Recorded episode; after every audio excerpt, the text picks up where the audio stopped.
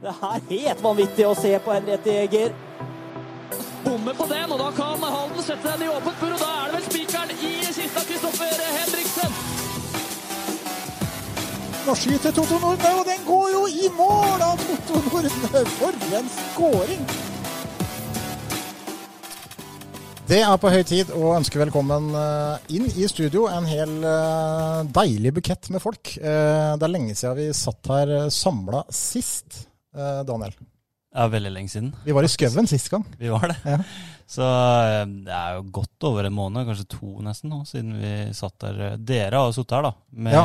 Joakim Jonsson blant annet. Det har vi. Eh, Men du, du har ikke vært der på Men jeg har ikke vært her på lenge. Siste gjesten vi hadde samla her i studio, var Tor Todesen.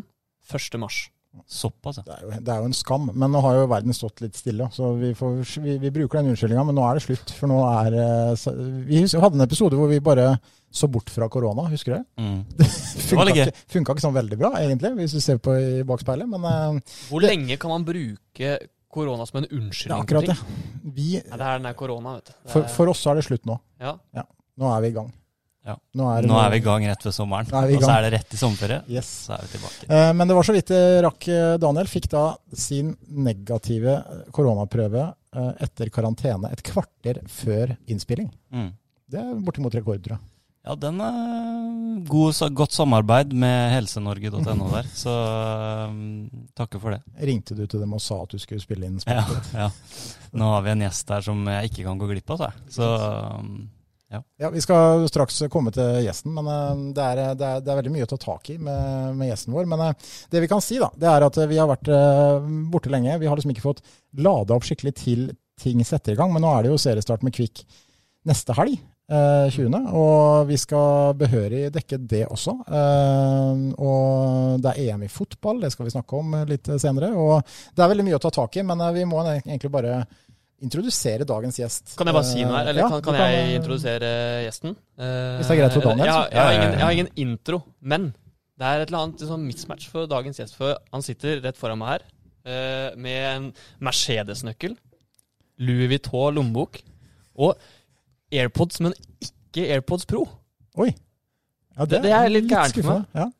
Eh, litt enig, men, så eh, vi kan jo bare starte med å stille gjesten Jørgen Strand Larsen spørsmålet hvor, hvorfor er det ikke AirPods Pro der? Eh, godt spørsmål, faktisk. Det burde det vært, med det andre som ligger ved siden av. Ja. Rett og slett. Velkommen, Jørgen. Takk for det. Velkommen hjem, får vi si. Takk for det òg. Du, eh, en lang sesong ble det, og du har vært eh, i utlendighet og i karantene. og Det har ikke vært så lett for deg å komme hjem, men eh, du har vært hjemme noen uker nå. Ja, vært hjemme i to uker. Første sju dagene i karantene. Mm. Så det var artig. Hvordan, eh, hvordan er det å komme? Altså, du har jo vært ute og farta før og kommet tilbake, men det var kanskje litt annerledes nå? eller? Ja, veldig greit å komme hjem, faktisk. Det bodde i Italia en periode hvor eh, det gikk an å reise litt. Eh, Det var jo ikke korona da, så nå går det ikke an å ta seg en helg hjem. Så det er greit å se kjentfolk igjen, ja. Eh, skal vi bare ta det der med bilen med en gang, Daniel? Fordi vi så jo ute på parkeringsplassen ute av Mots her nå at det sto jo noe voldsomme greier. Ja, eh, det gjorde det. En eh, hvit Mercedes sådan. Eh, men ikke hvite skilter. Eh, rett og slett gule nederlandske skilter. Og det, mm, det bet vi oss merke i. Det bet vi oss merke i. Eh, er alle bilskilt i Nederland gule, eller er det bare fotballproffene som er gule? Det er bare gule. Kom det noen sånne narkohunder på Svinesund og sjekka bilen din? Når du, Det tok i hvert fall en halvtime før jeg fikk komme gjennom, ja. Så masse bagasje baki. Hva er det som skjer her nå? Ja, var det, det var litt trøbbel, altså? Ja, altså det, Jeg tror nok det var det for alle, men eh, de var jo litt sånn skeptiske på hvorfor har du nederlandsk bil og prater norsk og skal hjem. Det var litt rart, da. Men så hadde jeg med kontrakt og litt sånn, så da ordna det seg, det. Ja, Men du hadde, når du kommer da på grensa og de snakker engelsk så kunne du sagt uh, jeg er fra Halden og vokst opp på, på Stenerød, liksom. Ja, Jeg sa jo det til slutt, men jeg starta jo av en eller annen grunn ikke med det, da. Jeg skulle hjem med, da. Ikke at jeg bor i Halden, så det hadde jo kanskje hjulpet litt med en gang. Kunne jo kanskje fortalt hvem du var. Du kan hende du var kjent igjen. Det kan hende. Ja, men eh, sånn er det. Men nå er du i hvert fall hjemme, og du skal være hjemme hvor lenge? Eh, 28. juni tilbake. Mm. Så da har vi seriestart 15. august. Jeg trodde det var i starten av september, så fikk svar på det nå her om dagen. Så det blir spennende. Eh, Det har jo vært eh, et år, da. Eh, Eller egentlig ja, fra i høst til nå. Så det føles som det har gått veldig fort, Daniel. Altså, vi Mm. husker vi snakka om det da Jørgen ble klar for Groningen. Da. Han, eh, etter koronaen, eh, når fotballen starta, så spilte han i Sarpsborg. Og så skjedde ting veldig fort, og det var landslagsuttak, og det var, det var liksom alt skjedde på en gang. Ja, jeg satt og tenkte på det på vei ned der, faktisk. Eh, at det ble veldig fort eh, klart da, med Nederland og det hele. Sikkert mange som ble tatt på senga av det, men eh, samtidig så lå det litt i kortet at eh, det kanskje skulle skje et eller annet eh, etter hvert der. Så um, hvordan opplevde du på en måte hele situasjonen, Jørgen, med den brå beslutningen som det virka som for oss utad? Mm, nei, det var eh, Det gikk veldig fort når det først, eh, når det først kom på banen. Så jeg hadde jo hørt om interessen lenge, men så var det sånn, prøvde å se det litt i det store òg. Jeg skåra to mål, var det vel, på sesongen, og hadde litt flere assist, men eh, det var ikke akkurat 08 som eh, skinte på den tida heller. Det gjør de ikke akkurat nå heller, men eh, det kan vi ta senere.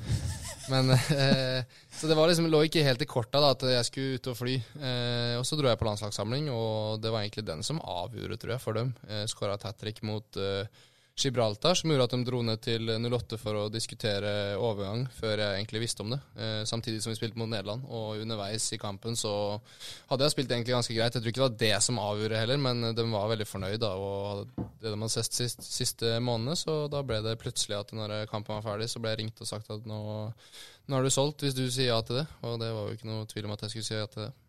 Er- Var det et øyeblikk der? Altså, du tenker deg er status for deg. Du er 20 år gammel, du spiller på Sarpsborg, du eh, spiller på U21-landslaget og har ikke fått det til å stemme helt gjennom sesongen, verken lag eller deg. Er det på noe tidspunkt du da liksom begynner å tenke at nei, det, det profftoget det er langt unna nå, nå er jeg her, liksom? Eller hvordan hadde du måte, det med ambisjonene dine, for de har vært her hele tida. Mm. Ja, det er, det er sant. Det er vanskelig å si og vanskelig å sette ord på, men jeg tror jeg klarte å holde det positivt stort sett hele veien. Jeg klarte å se på meg selv i speilet og si at ja, du har ikke skåra ti mål, men du har faktisk ikke vært så levelig langt unna heller. Så hadde brent litt og litt uflyt og litt sånn, så du ser jo når det går stang inn, og sånn har gått i Nederland et par ganger nå også, så, så er sifrene noe helt annet. da. Så jeg tror de så potensialet, og grunnen til at de kunne hente meg og på en måte ingen andre, var at jeg ikke hadde produsert ti mål. Da hadde ikke de kunnet vært på banen, for det har de ikke penger til.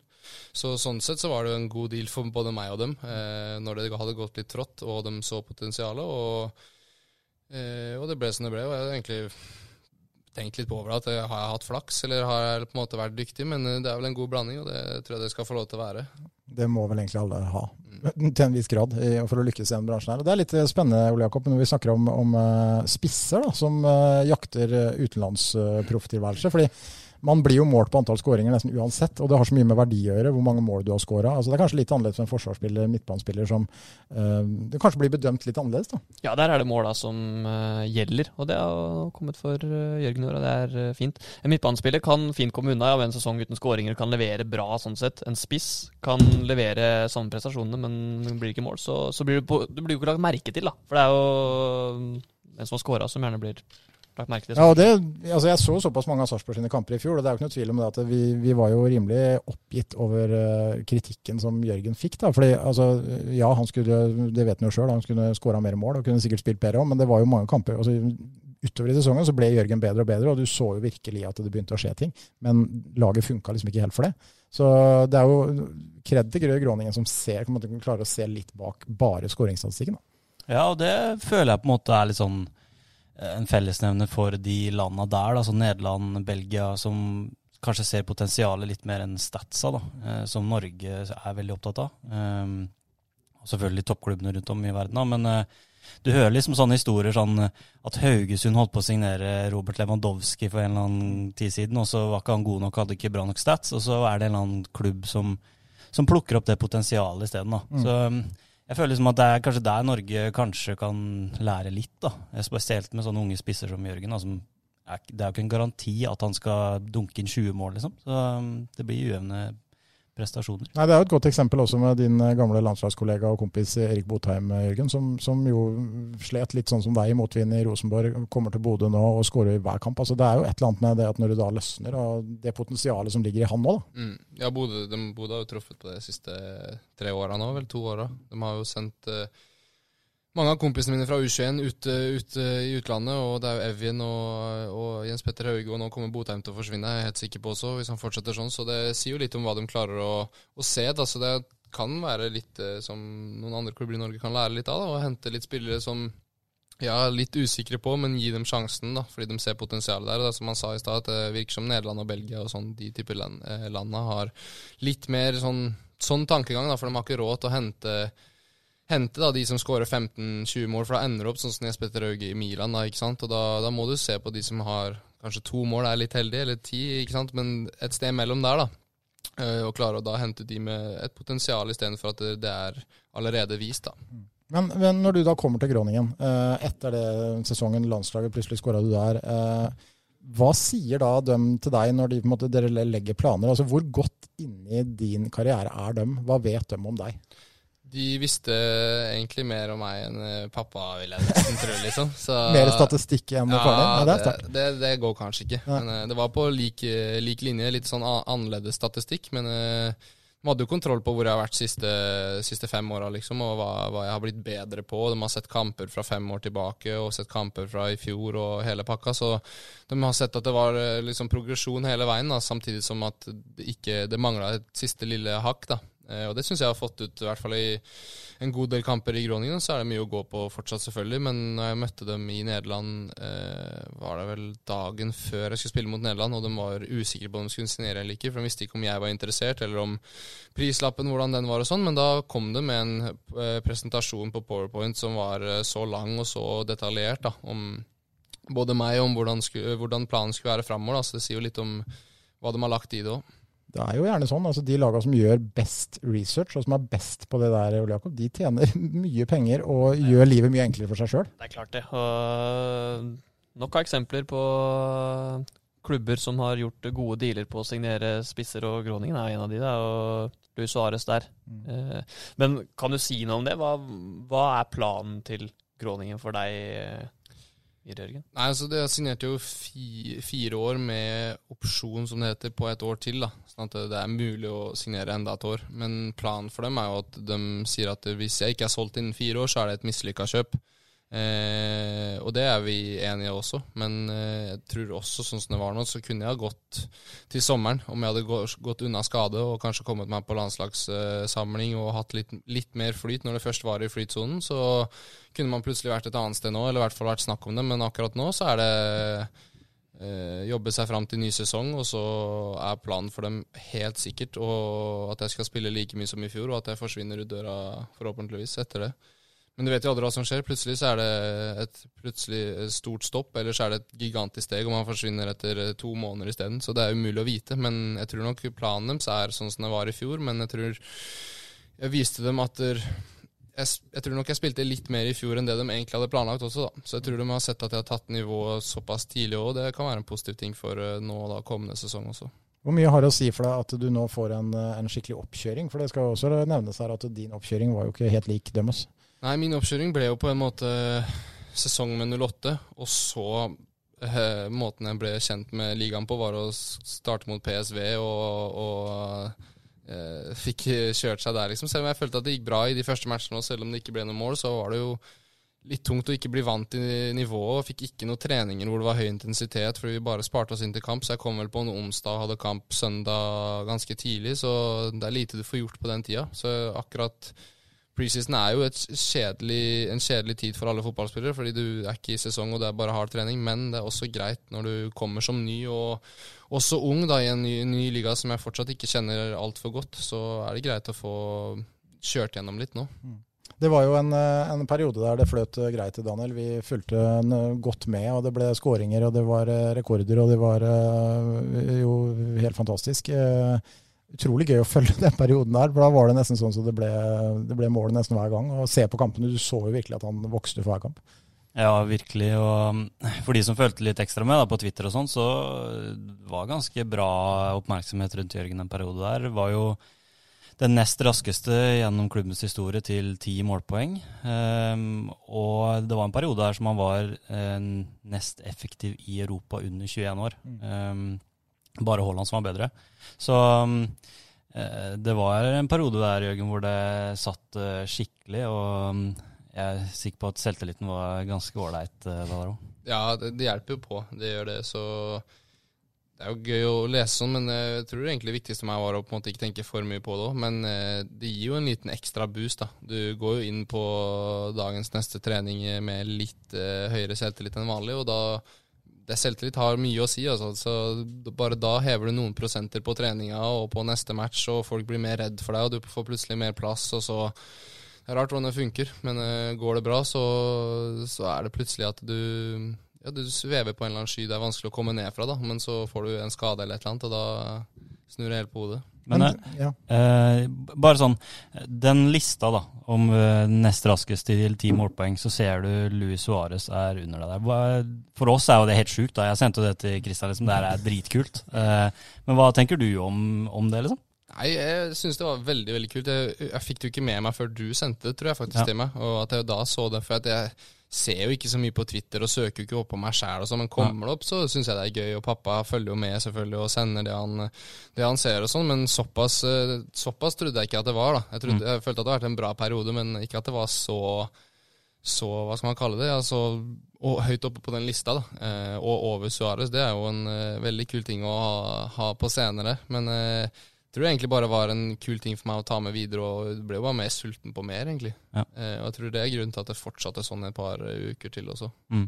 Men du spiller jo med spillere, Jørgen. altså Nederlandsk fotball er jo selvfølgelig annerledes enn norsk fotball. Eh, hva vil du si altså, i forhold til forskjellen for deg å være spiss? da, for Jeg har sett på en del av målene dine hvor du måtte, er på riktig sted i boksen, du får et bra innlegg. Du, måtte, det var jo mye av det som mangla i Sarpsborg. Eh, Altså, er det er kvaliteten på lagkameratene dine, måten dere spiller på, bedre egna for deg? Eh, det tror jeg. Og så tror jeg det er en god blanding av at innleggene i 08 var for dårlig, og de var for langt unna boksen, og innløpa var for dårlig, og det var for få folk i boks. Det er så mye som spiller inn, da. Men når alt da sitter, eh, som vi veldig mye trener på Vi skal ned til sida og komme oss så nærme som mulig dørlinja, og så nærme som mulig 16-meterslinja, og få innlegg på Jørgen og fylle på i boks, sånn at han ikke blir alene mot tre. da, og Plutselig så er én mot én, og da er det vanskelig for forsvarsspilleren å, å, å følge med. da, Så jeg tror nok måten vi spiller på har passa meg veldig greit. Eh, og så syns jeg det er litt kjedelig i noen kamper hvor vi, hvor vi bestemmer oss for å ligge lavt og skal bare slå langt, men det er, eh, det er sånn det er innimellom. Vi har kjempa til oss hvert poeng vi har fått, så kunne sett mye verre ut enn det det har gjort uh, nå til slutten av sesongen også. Men jeg tror spilletil, spillestilen passer meg ganske bra. Men når du da var på, på toppen der, altså rett før landslagsuttaket, da, når alt eh, stemte, altså, hvordan funker da huet til Jørgen Strand Larsen? Fordi eh, Vi som følger med rundt, syns jo det er fryktelig gøy. Og så tenker vi at uh, så lever litt av de sarpingene som var mest kritiske i fjor, og som lurte på hvorfor i alle dager de brukte deg, som ikke skårer mål engang. ikke sant? Han der eh, haldenseren. Uh, og det er jo litt gøy litt sånn rivalisering her i Østfold òg, men eh, eh, noen trenger jo på en måte fyr for å få motivasjon, for å få tenning. Vi har hørt historier om eh, Petter Northug og en del som, som er sånn ekstreme sånn på at de, de trenger et eller annet som fyrer dem opp. da. Mm. Eh, er du litt sånn, eller går det av seg sjøl? Nei, jeg trengte, jeg trengte egentlig litt i 08 også, så, sånn som det var. Først var det litt sånn, jeg ble nesten litt lei meg først, når jeg fikk eh, litt mye, men så bare tenkte jeg nei, det er faen, det er sånn det er. Det, du må tåle å stå i det. Og så ble det at jeg ble litt sur av det, og ville liksom få noe ut, da, men så klarte jeg aldri å få det ut. Jeg følte at jeg spilte, jeg kunne spilt så jævla bra. Jeg kunne spille mot Ålesund og mot Rosenborg borte, og jeg følte jeg herja i 90 minutter, og målet kom allikevel ikke. Der skjøt i stanga og annullert mål, og sånn holdt det på, da. Eh, men det var først i Gråningen jeg først følte at jeg klarte å skåre mål, og da også kom det ut en frustrasjon innimellom da, som var liksom litt retta mot da ikke 08 sine fans, men da litt den derre dritten jeg fikk da i en periode. Eh, det sitter jo liksom litt igjen. Det er ikke sånn at man eh, tenker på når man skal sove, men når det da går bra, så er det det første som kommer opp innimellom. Da. Så jeg har jo hatt en gråtefeiring av en gang i, i Nederland her. og og bare fordi jeg prata med en kompis dagen før om det, at hvis jeg scorer i morgen, så skal jeg gjøre et eller annet som passer, og da dukka det opp i hodet, og så såpass fort skjer det, da. Så um, er det en liten faenskap inni der òg, så sånn sett så var det greit å få en liten sånn oppvekker òg, da. Det er mange som ikke tenker på altså Folk som tenker at fotballproffer er maskiner. altså Folk har følelser, folk eh, husker ting. Og det å bruke det til noe positivt, da, det er jo dritviktig.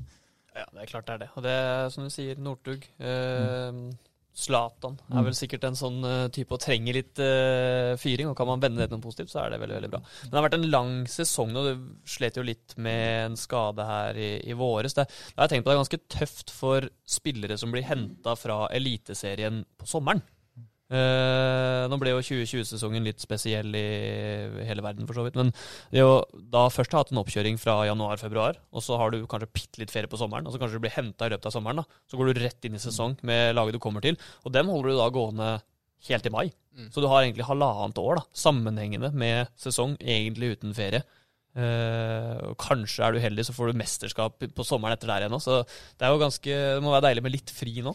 Ja, det er som du sier, Det er alltid gøy å spille fotball, men den, fri, den friperioden nå har vært veldig deilig. Jeg har bare ikke tenkt på fotball en eneste gang. Jeg drar og happer innimellom, liksom, men eh, nå er det EM, og det er gøy. Men bortsett fra det så tenker jeg ikke på noe fotball. Eh, og det er som du sier, jeg holdt på fra januar 13. januar så begynte vi med trippeløkter i 08 Mm. ut, feb ut februar, liksom. 2020. I 2020. Eh, og da, når alle andre har ferie i juni, da, eh, i, i Norge, eh, hvor det er en uke eller to det, hvor det ikke er matcher, så er jo jeg på landslagssamling. Så det er liksom ikke noe stopp der heller. Så da jeg holdt på sånn helt, siden, helt til september i 2020, da, hvor jeg ble henta og, og da fikk skaden. Og det var egentlig det første gang jeg fikk puste litt i bakken. Eh, Kjærkommen skade. ja, ikke sant. Eh, og den skaden var jo helt jævlig også. Så det var ikke sånn at det var en uke ute og kunne dra på samling igjen. Det var jo egentlig en seks ukers skade, så det var greit å få puste litt bakken, men eh, det kunne ikke kommet på et verre tidspunkt på, eh, egentlig, da. Ja, Med tanke på landslaget og at Ja, egentlig alt. Altså, jeg var jo inne i en periode hvor jeg skåra annenhver kamp. eh, Noen ganger to, og noen ganger en assist der. Så det var liksom en sånn flyt da, hvor jeg ikke har kjent på egentlig før, siden, jeg var, siden da jeg var yngre, egentlig. Hvor ting ja, siden junior på, i 08, da, hvor jeg nesten skåra hver match og kanskje hadde et lite avbrekk der. Men i 08 var det sånn Shit, nå scora jeg, liksom. For at vi kom såpass ofte, eh, sjelden til sjanser at det, eh, det var så gøy å ta med seg noe. Men eh, i den perioden nå i Nederland så var jeg liksom har minst to sjanser per, per match, og det var så vanskelig å plukke meg opp og sånn. Og så plutselig så er det én takling, og så er det ankeren i seks uker. Hvor eh, mye ble du satt tilbake, egentlig? Fordi det ble, var jo tyngre etterpå. Du ble jo satt ut av laget i perioder også etterpå. Det virka ikke som du kom helt overpå igjen. Nei, altså, jeg har ikke hatt en sånn eh, type skade før, så det er lett å skylde på skade og sånn at man ikke kommer tilbake i form, men jeg tror nok det var en god blanding av alt mulig, med lang sesong, med skade, med skuffelse over ikke kunne dra på A-landslag, med skuffelse over at eh, den rekka ble på en måte brutt, så egentlig alt mulig, men når jeg først var tilbake, så var jeg egentlig i god form. Jeg var eh, blitt noen kilo tyngre i overkroppen sånn på riktig sett. eh, og også holdt farta oppe og sånn, så egentlig sånn fysisk sett så var jeg veldig godt tilbake, men det å spille med en ankel som er såpass teipa og såpass ufølsom, da, eh, det er noe jeg ikke har kjent på før, og det, det var vanskelig i hvert fall de første matchene, og så etter hvert så ble det til at det, det kanskje var bedre at jeg skulle komme fra benken, og da har jeg egentlig prestert bedre, men jeg tror nok fortsatt planen til neste år er å gønne på fra, fra Men, men du er bra igjen nå, eller? Ja, ja. Ja.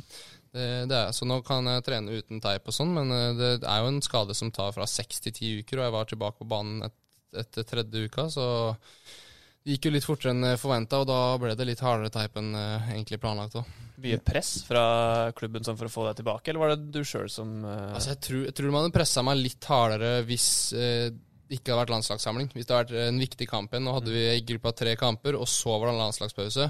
Så da var det egentlig perfekt for dem at det tok fire, fire uker, da, og så kunne jeg vært tilbake igjen etterpå. Men jeg ville jo stresse det opp så jeg kunne bli klar igjen etter tre uker. ikke sant? Så det var nok en god blanding av begge deler. Men eh, det var nok først og fremst jeg som ville på landslagssamling og prøvde å trene ekstra hardt, da. Uten at det ble for mye.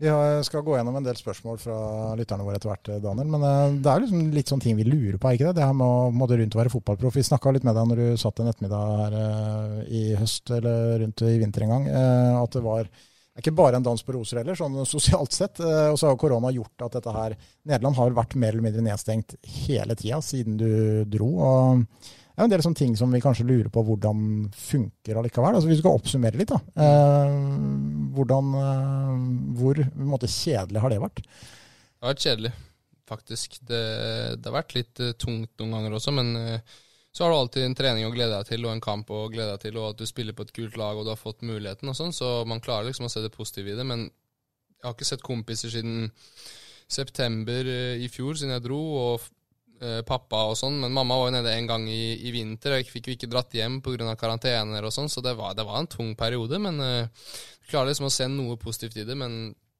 uh, det har vært stengt siden november, eller? Eh, og det har vært eh, det har vært ganske lenge uten å kunne dra på restaurant bare og få en liten utflukt. da. Bare alene på en restaurant hadde også hjulpet liksom innimellom. Men eh, Det er sånn det er. Jeg tror det er mange som har hatt det verre også, så det er klarer liksom å se det positive i det. Men eh, det er ikke en dans på roser det gjelder å være fotballproff i utlandet, i hvert fall når korona har vært sånn som det har vært. Snakka litt om spilling og sånn. Hvor går det blitt på diverse spill? Nei, altså, det har blitt noen timer. Eh, glad for at jeg ikke har brukt hele sommeren på det nå, at jeg er helt hekta på det. Men eh, det har blitt noen timer. Men eh, Fifa, eller? Fifa og Call of Duty og litt sånn, så det er jo egentlig der jeg har kontakt med kompisene. Så egentlig sånn sett så har det vært veldig greit. Har det vært noe happing på strupe med gamlegjengen, eller nå etter du kom hjem? Jeg har vært der én gang bare, men det blir nok et par ganger til, ja. Så jeg har vært litt i Litt i Sarpsborg og litt i Moss med noen kompiser jeg har der, så jeg har vært litt sånn overalt og happa litt. Men eh, jeg kjenner at det er greit å ikke happe for mye også. Jeg har akkurat kommet fra U21-samling òg, så midt i ferien, så det har vært eh, greit å få pusta litt, ja. Ja, for apropos U21-samling, så har vi sett en video fra den U21-samlinga som har vært litt utenom det vanlige. Dessverre har vi sett den videoen. For vi har sett, vi har sett liksom et tilfelle av det her tidlig i sånn sportsklubben og litt sånn forskjellig, så har de jo prøvd på det å bli hypnotisert. Um, og nå har det vist seg at du har faktisk blitt hypnotisert på landslagssamling.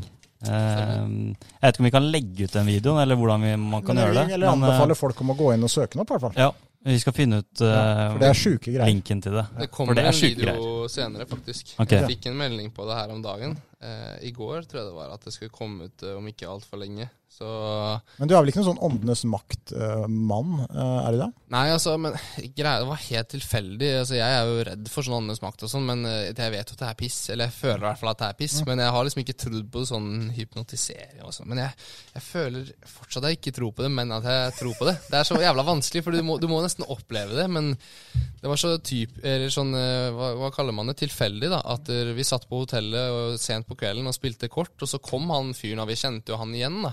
Og så begynte han å styre litt med oss, da vi mista liksom styringa hele gjengen, da, og fikk oss til å så og sovne, og jeg begynte å kjøre bil plutselig i, i søvnetype, og det var liksom var helt ute av styring, da, så begynte det liksom ok.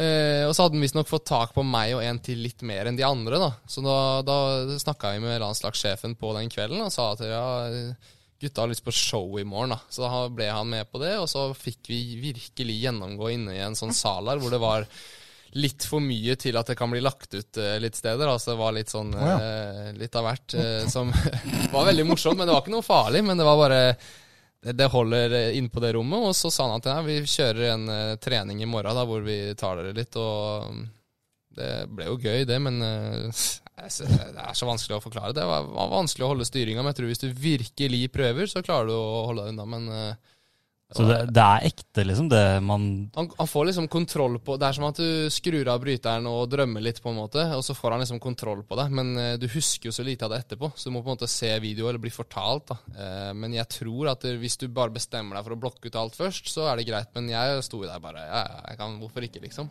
Og bare blokka ut alt og tenkte at ja, det er greit. Men de straffesparka da, når han eh, fortalte deg at den ballen ligger to meter bortsida der han gjør, og der var det ikke noe ball. Altså, Er det sånn at du faktisk prøver å score der, eller? eh? Altså, jeg snakka med han andre som ble hypnotisert etterpå, da. eh, Og vi snakka jo om det, at det Jeg tror, altså hvis du hadde bare skikkelig gått i deg sjøl og stått i ti sekunder og liksom blodseriøst tenkt at nå skal jeg score, så hadde du kanskje klart det. Men det var litt av at han sa, han sa jo ting du skulle gjøre hele tida, og da sa han hviska deg til øret du skal springe alt du kan mot ballen, og du skal ikke treffe mål, og bla, bla, bla. ikke sant? Og da skyter du på utsida, da. Eller bommer på ballen, eller uh, sklir og Det var, det var spesielt. Det var, det var litt eh, heftigere enn du trodde. Det var heftigere enn jeg trodde. Ja, for det var han Johan Hove, var det ikke det, som var den andre? Han var ikke noe bedre, han. Han Nei, klarte å skåre, score, men det var bare flaks. Ja, og at ballen veide et tonn der, blant annet. Så liksom falt rett i bakkene. Det ser jo helt sjukt ut. Ja, det er meget spesielt. Men gå inn og sjekk det ut. Eh, vi skal prøve å finne en eller annen ja. link eh, i storyen vår, eller noe sånt. Eh, Mm. Men eh, gøy var det i hvert fall. Det var eh, spennende. Eh, når det, gjelder eh, Jeg er litt opptatt av trash talk. Eh, jeg syns det er gøy. Jeg har spilt hockey, og det er jo en stor del av ishockeysporten. Eh, hvordan er det forskjell på uh, trash talken i æresdivisjonen og i tippeligaen? Uh, er det sånn at du, folk snakker dritt til deg på nederlandsk og du skjønner ikke, eller vet de at du har norsk og snakker på engelsk, eller Nei. er det ingenting? Det, er mer trash talk. Men i Norge er det mer sånn her eh, tullegreier, liksom. Det er sånn mora di, liksom. Skjønner du? Ja. Det er litt sånn eh, litt, litt sånn teit eh, trash talk, men her er det mer sånn you're fucking shit og uh, og jeg er jo ung, da selvfølgelig, så jeg får jo kjørt meg hvis jeg skriker litt og det er noen eldre over der. Så er, det går mye på nederlandsk, egentlig, hvor de eh, smeller litt. Men jeg har jo begynt å forstå, da. Så da smeller jeg tilbake. Ja, Men smeller du tilbake på nederlandsk òg? Ja, engelsk. Engelsk? Ja, jeg forstår nederlandsk, men jeg klarer ikke å snakke så mye. Jeg kan bare sånne stygge banord, sånn køtt og litt sånn For dom og litt sånn. Jo, men det er, jo, det er jo en del av idretten. fordi Folk som ikke driver med idrett på høyt nivå, skjønner kanskje ikke at det er jo faktisk en del av det. Noen lykkes jo med å komme under huden på motstanderen på en forbløffende god måte. Ja, det gjør det. Det her er jo ren kopi av en annen podkast, men jeg, det, eh, i utlandet eh, Jeg hørte på må si det, det er jo på B-laget. Mm. Så snakka de om det, at eh, i utlandet så har de på en måte veldig sånn konkrete ting de sier. Altså sånn som da Zidane skalla ned Materazzi. Så er det liksom ikke at uh, Materazzi har sagt uh, fuck off eller du er tjukk eller sånne ting. Men han har altså sagt da mammaen din er en hore, og jeg eh, lå med henne Ja, ikke sant? Altså, det er veldig sånn konkret, da. Eh, er det det tilsvarende i Nederland, eller er det stort sett korte ord og korte beskjeder? Nei, så Det har vært litt sånn uh, mora di-greier i Nederland også, men det har vært eh, mest kort, egentlig. Jeg har ikke hørt så mye til det. Sånn, Det er ikke sånne eh, lange setninger. sånn og sånn, eh, forklaring på hva som har skjedd. Men eh, nei, det, jeg skal tenke litt over det til neste gang. Men vanligvis så går det bare sånn under ett i en kamp, at du, du finner deg ofte en du er litt mer irritert på enn andre. Eh, og så blir det en duell der, og så er det litt trash talking. Men jeg tror nok det er både mer i hockeyen og også det, Du får ikke med deg alt når du ikke tenker over det. Men det har ikke kommet noen springskaller ennå fra unge Jørgen. Så Det har det ikke. heldigvis har det ikke gått så langt. Uh, men det er en morsom del av som folk egentlig ikke er klar over. Men hvor mye dritt som blir sagt utenfor på fotballbane, det er jo ikke lite.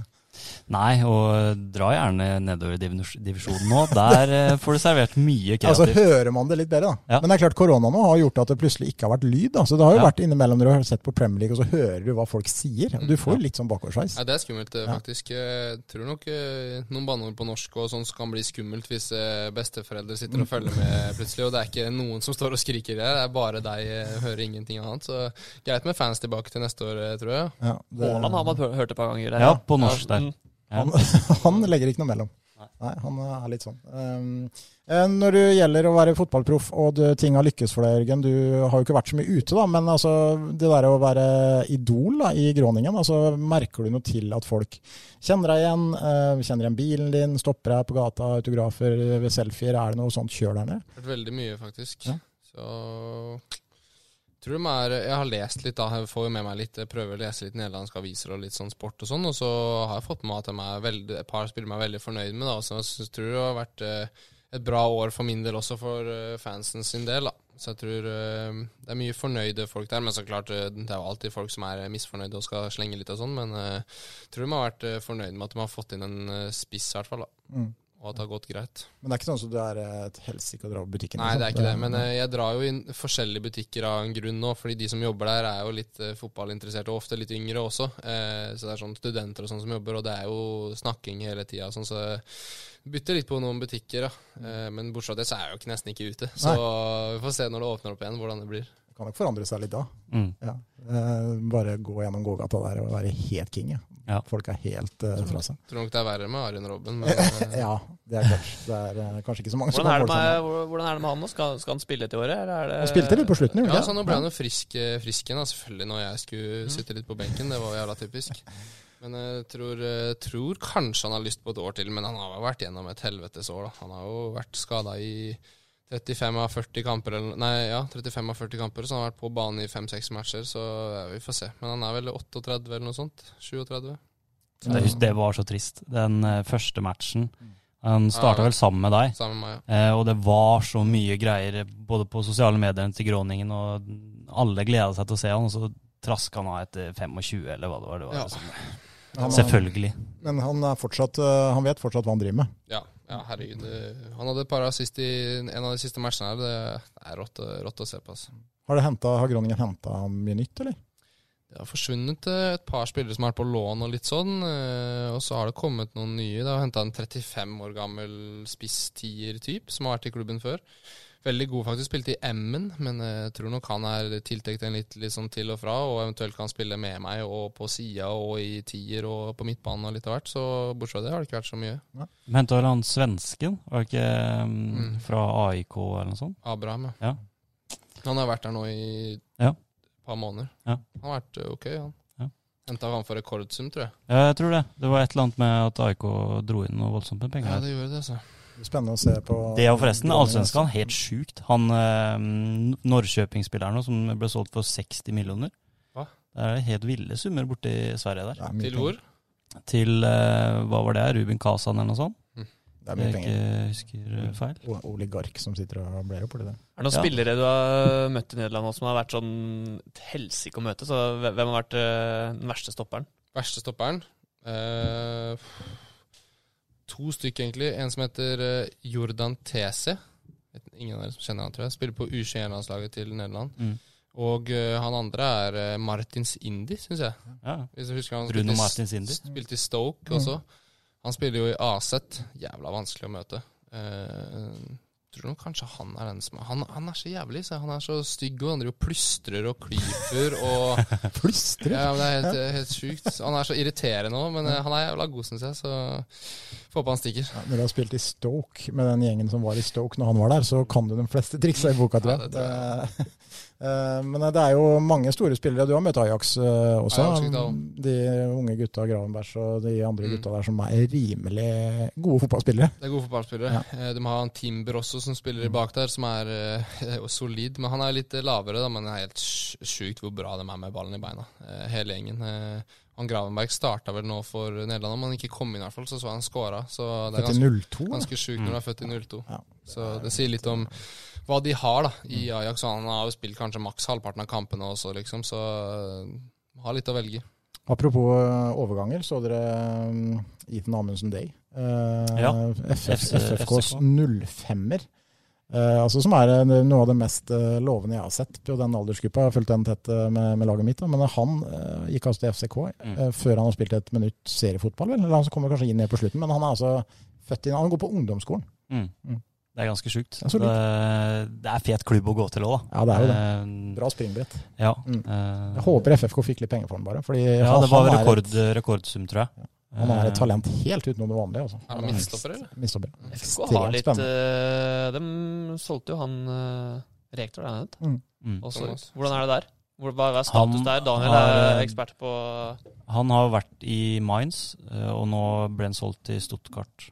eh, U21-laget der. Han var 01-er. Ja, han var på U21-samling nå.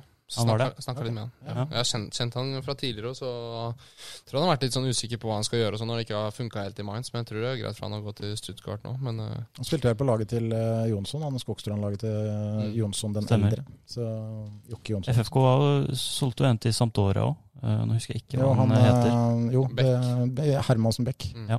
Eh, Det er enda Ja, det er tre av dem. det er et par av dem, ja. Det er det. ja. De er gode Mm. alle sammen. Mm. Det er spennende. Eh, vi har altså fått inn uh, drøssevis med spørsmål. Bare spørre deg om det først, Jørgen. fordi at det er jo unge spillere i Halden som vokser opp som kanskje ikke husker at du spilte i Kvikk engang. For det begynner å bli en del år siden. Men beskriv den følelsen når du drar på strupe og happer med gjengen nå. Altså, Hvilke følelser går gjennom deg da når du, når du går inn på feltet på strupe? Det er mye, faktisk. Jeg har hatt, hatt noen timer der, for å si det sånn. Eh, egentlig mest, eh, mest happetimer, tror jeg, mer enn fotballtreninger også. Det har jo stått igjen eh, stort sett etter hver trening og hver ferie. og det er jo mye som, eh, som, eh, som dukker opp inni hodet. Det er jo gode minner, og så er det også litt uh, tunge minner. Men som regel er det bare positivt når jeg kjører inn til Kvikk der, eller på Strupe, da, og, og skal ta meg en liten økt med gutta. Det er uh, koselig, det, å se litt tilbake på sånne gamle, fine minner. Det er eh, som sagt fordi at det begynner å bli såpass mange år siden han spilte i Kvikk. Så det er klart de helt yngste gutta her. Men eh, det er klart eh, Jørgen dukker opp på strupe, så blir det fort litt forstyrrelser også med de unge gutta. Er du ti år, så husker du egentlig ikke at Nei, det gjør ikke det, De gjør ikke det. Så det er eh, rart hvordan åra går. Eh, begynner å bli gammel, eh, gammel mann. Ja, bare kjør på, Daniel. Du har en lang rekke der, så du får bare stålsette deg, Jørgen. Jeg har hørt på podkaster du har vært med på før, så du har fått spørsmål om mye rart, så du bør ikke bli overraska over noe, egentlig. Det går fint. Ja. Um, vi kan jo begynne med Daniel, faktisk, heter han. Ja, uh, han lurer på om uh, du har et godt forhold til PK, så jeg vil jo tippe at det er Bråtveit, da. Det er Bråtveit, ja. Han er en kjempefin uh, fyr. Han er Ser kanskje litt skummel ut med alle tatoveringer. Han ser liksom litt ut fra favelaen der. Ja, han gjør faktisk det. Eh, og litt sånn trøbbel i Haugesund der, og litt, eh, litt sånn tøff i kjeften. Men han er eh, så pusekatt at jeg skulle ikke tro det. Så han er fin. Jeg håper ikke han hører på, men eh, En ung norsk keeper som også spiller i Groningen. ja. Mhm. Altså, han er ferdig nå, da. Han er ferdig nå? Han eh, var, kom på halvtårskontrakt og fikk ikke fornya, da, så jeg tror han er, leter etter klubb nå. Ja, ok. Dere feira vel eh, Feira nyttår sammen? sammen. Mm. Det var hyggelig, det. Ja. Fin fyr. Um, skal vi se Vi sa at eh, Vi snakka om at du er litt populær i, i Groningen, og det vi har faktisk fått et spørsmål fra Groningen her. Eller en kommentar. Ja. Det er rett og slett GOAT. Goat. Love from Groningen. Oi, oi, oi. Fra Lukas Bakker. Lukas Bakker, ja. Ja, ja. En liten shout-out um, til Lukas. Så standingen den er god, altså, i Nederland. Goat, faktisk. Goat. Greatest of all time i Groningen. Ja, nei, det er jo bare Suarez og det er jo bare noe sånt. Ja, ja. Det er jo sånn større. Please stay og sånn. Ja. Ja. Ja, den er fin. Ja. Kom til Traspsons spor. Har du fått noen kommentarer på det? Tyrkere som sitter inne på Instagram der? ja, men Har du fått det, egentlig? Kom Jeg har, jeg har fått en del eh, tyrkere, faktisk. Ja. Men uh, Sørlotta, har du sett det? Ja, det er helt sjukt. To millioner kommentarer, var det? Over det. Tre og en halv. ok, ja, ja, Han satte rekord, gjorde han ikke? Jo. Det er Flest, helt sykt. flest kommentarer Hva, På Instagram? på Instagram. et eller annet han la ut? Eh, han, la, han la ut bare at han var på norgetrening eller noe, og så hadde bare tyrkerne bestemt seg for at her Ja, Det tok helt av. altså. Han måtte til slutt inn på Twitter tror jeg, Ja. og melde 'vær så snill, stopp'. Ja. Det var sykt Jeg så liksom eh, Kylie Jenner, da, som har sånn 200 millioner eller noe, pleier å få sånn 200 000 kommentarer, kanskje. Ja. 3,5 million, altså. Det er jo helt sjukt. Kjøre- det er tigangeren på Kylie Jenner på Instagram, da har du jobba. For en spiss Ja, som skal til Trapsonspor. Men eh, jeg må spørre om det også, så når vi først har noen her med ganske mange følgere. Ser på Instagram så får du sånn typisk 2000-2500 likes og sånn hvis du legger ut et bilde. Mm. Har du på varsler? Nei. Nei, du har ikke det. Det er ikke sånn at uh... Altså I starten hadde jeg det Når jeg gikk, så hadde jeg vel fire og et halvt følgere eller noe Ja. sånt. Så Ikke at jeg følger, jeg følger litt med på det, men det er ikke så viktig akkurat hva jeg hadde. Ja. Men det var tre, eller Mm. tre, mellom tre og fem, da, og da hadde jeg på varsler, for da kom det liksom sånn noenlunde. ja. Men eh, etter hvert nå så har jeg måttet skrudd av, fordi det har blitt eh, Det kommer mye sånn i DM og bare sånne syke fotballfans da som skriver masse greier og sånn. Så, men må faktisk skru av. Og det sier jo litt eh, når, med meg, da, som har under 10 Ja. 000 og får 2500 likes på bildet, mens for eksempel den, Tenk den telefonen til Sørlandet, da. Ringte nummeret hans og Ja, det var jo helt Helt sjukt. fyr, altså. Men har du fått noen sånn sjuke greier?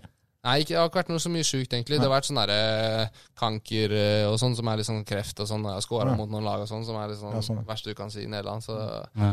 har liksom fått noe sånt, men det, det har ikke vært noe verre enn det, på en måte. Det er jo ille nok, men eh, Jo, men altså, det, er jo, sånn- det der med hets og hat og drit på sosiale medier er jo et veldig aktuelt tema i fotballverden. Eh, Jordan Henderson har jo virkelig tatt eh, lederrolle der, og en ny kampanje nå. og De har jo stengt ned, og det har vært eh, Men det er ikke noe sånn voldsomt eh, som du har merka til. Absolutt ikke. Annet enn at de fra Rotterdam er sjuke i huet. Ok. Det er det eneste jeg har fått med meg. Og det har jeg fått uh, fra de andre Folk gutta. fra Rotterdam. Så ikke score mot Sparta Rotterdam eller Ja. Feinor. Da får du Da får da du får du kjenne det. Da skåra jeg to mot Sparta i første match der. Da, Da kom det. da kom det. Men uten folk på tribunen, da? Så du, eller var det folk der, da? Det var for, ikke folk på tribunen. Nei. Men uh, det vel, vi har vel hatt spilt to bortematcher nå med folk på tribunen. Det var Ado Den Haag i andre kamp og PSV. Og begge gangene har hatt en sånn slags sang mot meg. 'Din lange faen på topp', liksom. Ja. Og 'You're long and you're shit'. eh, Og det, er, det, er, det er jævla usaklig, men det er jævla morsomt, syns jeg. Jeg ble bytta ut mot Ado Hage i en av de første matchene mine. Og helt på slutten har vi leda 1-0, og da gikk jeg rundt hele banen og fikk bare hele veien.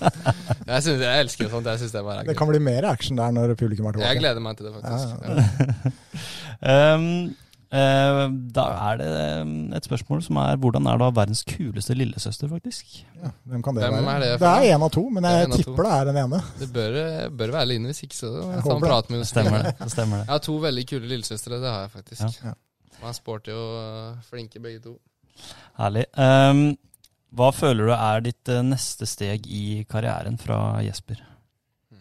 Bra, Jesper. Ja, jeg vet ikke. Jeg, har Det er ikke Jesper på hva han driver med på Instagram. Jeg. Helt riktig. Eh, nei, det er eh, veldig vanskelig å si. Men eh, ideelt sett så hadde det vært eh, Bundesliga. Eller eh, høyere i Nederland. Mm. Det er jo alltid steg man kan ta hvis man ikke spiller i Ajax. På liksom et nytt lag i Nederland, så det hadde vært kult. Eh, men det må nok leveres ganske godt før det òg, før de skal tenke at de skal hente noen andre fra samme divisjon. Da. Mm. Så jeg tror nok det mest ideelle er Bundesliga. For hvis man ser på den eh, Eredivisie, da, hva er vanlig at eh, på en måte er det, er det Tyskland som er vanligst? Jeg-? Jeg tror det. Eh, eventuelt Belgia toppklubber, men det er litt det samme som Nederland igjen, hvor de toppklubbene er veldig bra, og så er det noen klubber som er ok, og så er det ofte bunnen litt eh, verre igjen, da. Mm. Så da blir det på en måte litt samme nivå, da. Så jeg tror hvis jeg skulle gjort det bra og tatt et steg opp igjen, så tror jeg midten Bundesliga litt lavere. Spørs, alt, spørs selvfølgelig hvor bra man gjør det, da, men eh, jeg har hørt at det er litt interesse fra Serie A og fra Bundesliga, så det kan jo skje noe hvis man gjør det bra.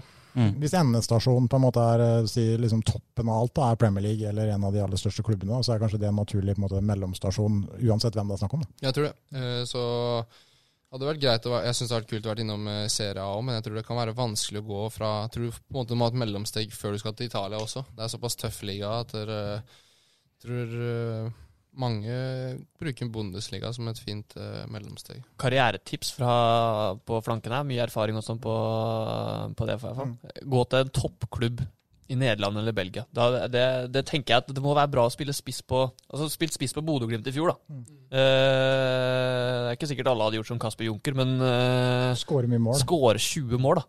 Haaland i, mye plass, mye i sjanser. Salzburg. Mm. Eh, Eksepsjonelt talent, selvfølgelig, men, men du får eh, liksom, må få litt ekstra sjanse, og du får eh, ja, Du skårer plutselig 20 mål, da, og da blir det jo ganske mye mer interessant for større Ja. klubber òg. Jeg tror faktisk det skal, det skal mer til å gå til f.eks. Ajax eller uh, Aset da, i Nederland enn å gå til et midten av Bundesliga-lag. For jeg tror de har veldig vanskelig for å hente folk fra samme liga. da. Eh, de er veldig glad i utenlandske. De henter jo Sebastian Haller og sånn fra Westham for summer du ikke kan tenke at det skal være i, i Eredivis engang. Men det er som du sier, kommer du til en av toppklubbene der, så er det minst eh, ja, hva skal man si, minst to-tre mål hver match. da. Og da kan du jo være på skåringslista hver gang. liksom. Mm. Så, og da kan du jo plutselig hoppe over mellomstegen og Ja, gå direkte til et, eh, et eller annet toppklubb, eh, en eller annen toppklubb i et av de større ligaene. Mm. Så det er vanskelig å si, men det hadde vært eh, kanskje det aller beste. For det må være Det ser jækla vanskelig ut å være spiss på et lag som kommer som nummer 13 eller 14 da, Mm. i Bundesliga.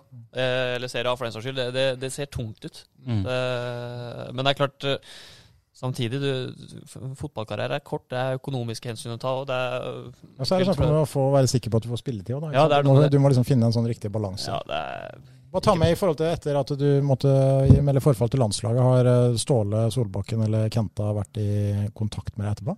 Ikke noe særlig, ikke noe annet enn at jeg fikk høre at eh, det ikke skulle være noe farlig å melde forfall, for de skjønte på en måte grunnen. Det er ikke for at jeg ikke har lyst til å være med, men at eh, det, det hadde faktisk ikke gått. Jeg prøvde alt jeg kunne i tre og en halv uke, men klarte faktisk knapt å jogge dagen før jeg skulle dra, og da ble det litt sånn la- Landslaget ville fortsatt ha meg med, men det ble litt sånn fra klubbens side at det var nesten uaktuelt.